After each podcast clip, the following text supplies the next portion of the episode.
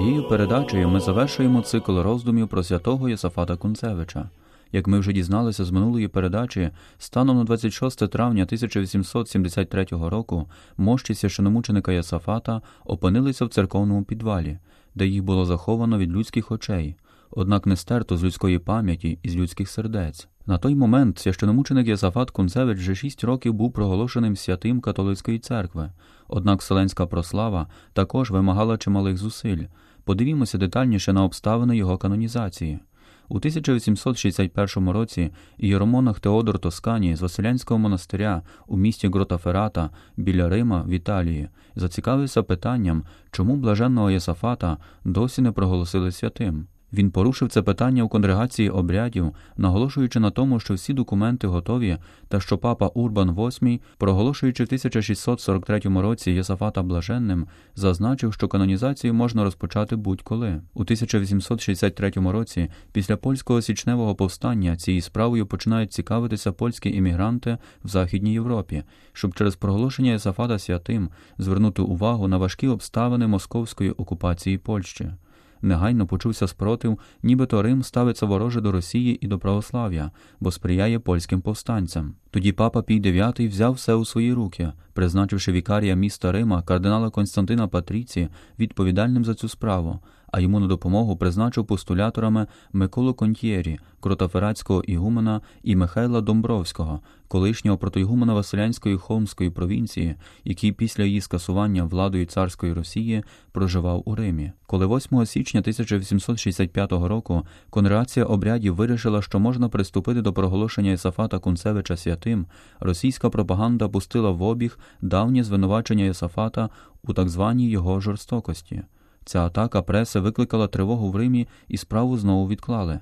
За той час Василянин Микола Контєрі, бенедиктинець Альфонс Гепен та єзуїт Іван Мартинов довели безпідставність та фальшивість цих звинувачень, публікуючи свої статті в паризькому журналі Le Monde. Щойно тоді справа просунулася вперед, і 2 травня 1865 року папа Пій IX, який прибув до грецької колегії з нагоди празника святого Атаназія, доручив прочитати тут після божественної літургії відповідний декрет і виголосив проповідь, згадуючи особу і подвиг блаженного Єсафата. Зараз же після цього почалося приготування до канонізації.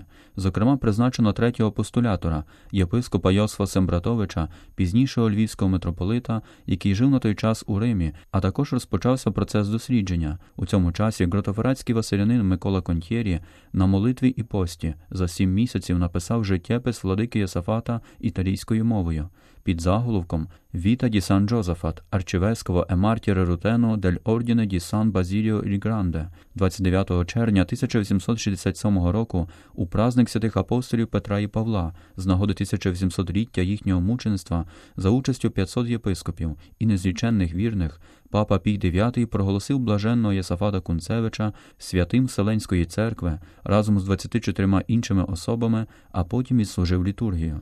Урочисту грамоту канонізації під заголовком Блискуче світило Східної церкви 6 липня цього ж року підписали всі кардинали. Проголошення Ісафата святим розширило його культ на всю католицьку церкву, і сьогодні його вшановують різні народи.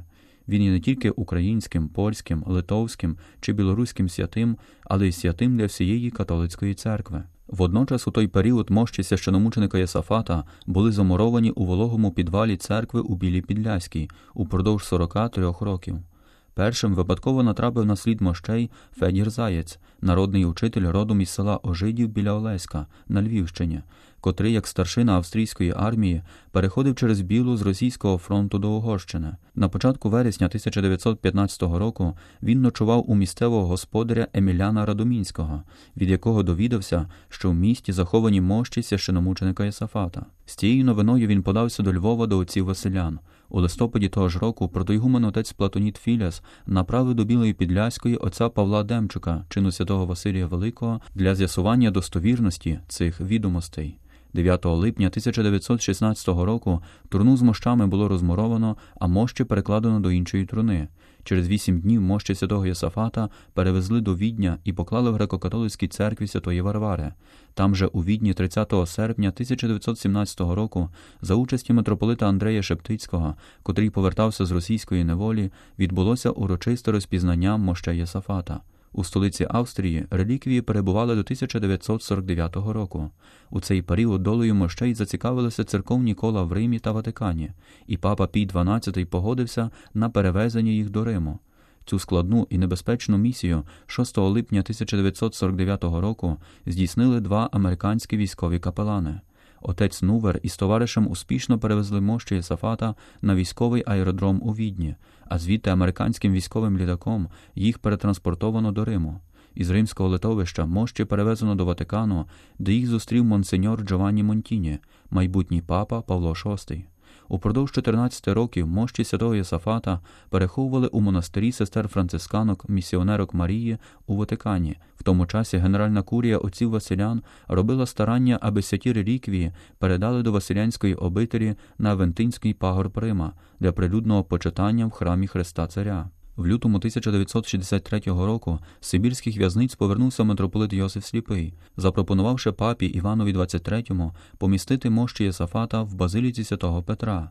Місцем прилюдного вшанування вибрали престіл святого Василія Великого. 22 листопада 1963 року за участі митрополита Йосифа Сліпого та кількох ватиканських куріальних прилатів мощі у приватний спосіб перенесли з монастиря сестер францисканок до базиліки святого Петра.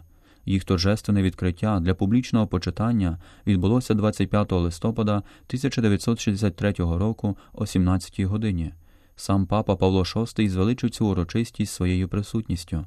Крім нього, прибули четверо кардиналів, всі українські владики, інші східні і латинські єпископи, генеральна курія отців Василян зі студентами, сестри Василянки і служебниці, мала і велика папські семінарії святого Єсафата, інше духовенство та вірні у загальній кількості близько 500 осіб. Отож мощі святого священомученика Єсафата на сьогодні знаходяться у папській Ватиканській базиліці святого Петра, де десятки тисяч паломників щодня мають можливість помолитися біля того, який своїм життям та мученською смертю запечатав єдність київського християнства з наступником апостола Петра.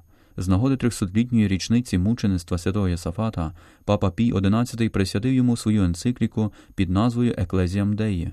Святий же папа Іван Павло II назвав священомученика Єсафата апостолом і мучеником єдності, а папа Франциск, зустрічаючись із паломниками з України 25 листопада 2013 року, сказав, що найкращий спосіб шанувати святого Єсафата це любити один одного та служити єдності церкви. Цьогоріч, у чотиристоліття від мученської смерті святого Єсафата, його спадщина була наново відкрита та поглиблена внаслідок різноманітних виставок, наукових конференцій, реколекцій, місій та молінь, які вкотре нагадують актуальність особи святого Єсафата та його християнський, чернечий та єпископський приклад жартовної посвяти. Віримо, що він, який народжений на українській землі, сьогодні заступається за свій народ, випрошуючи нашого люблячого Бога дару миру для України.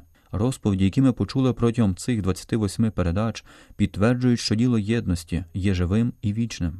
Тому просімо Бога за посередництвом святого Єсафата єдності церков, єдності у наших родинах та народів, адже саме єдність є потужною силою українського народу, яка згуртувала суспільство у боротьбі за волю і гідність та продовжує давати свої плоди у любові до Бога та ближнього.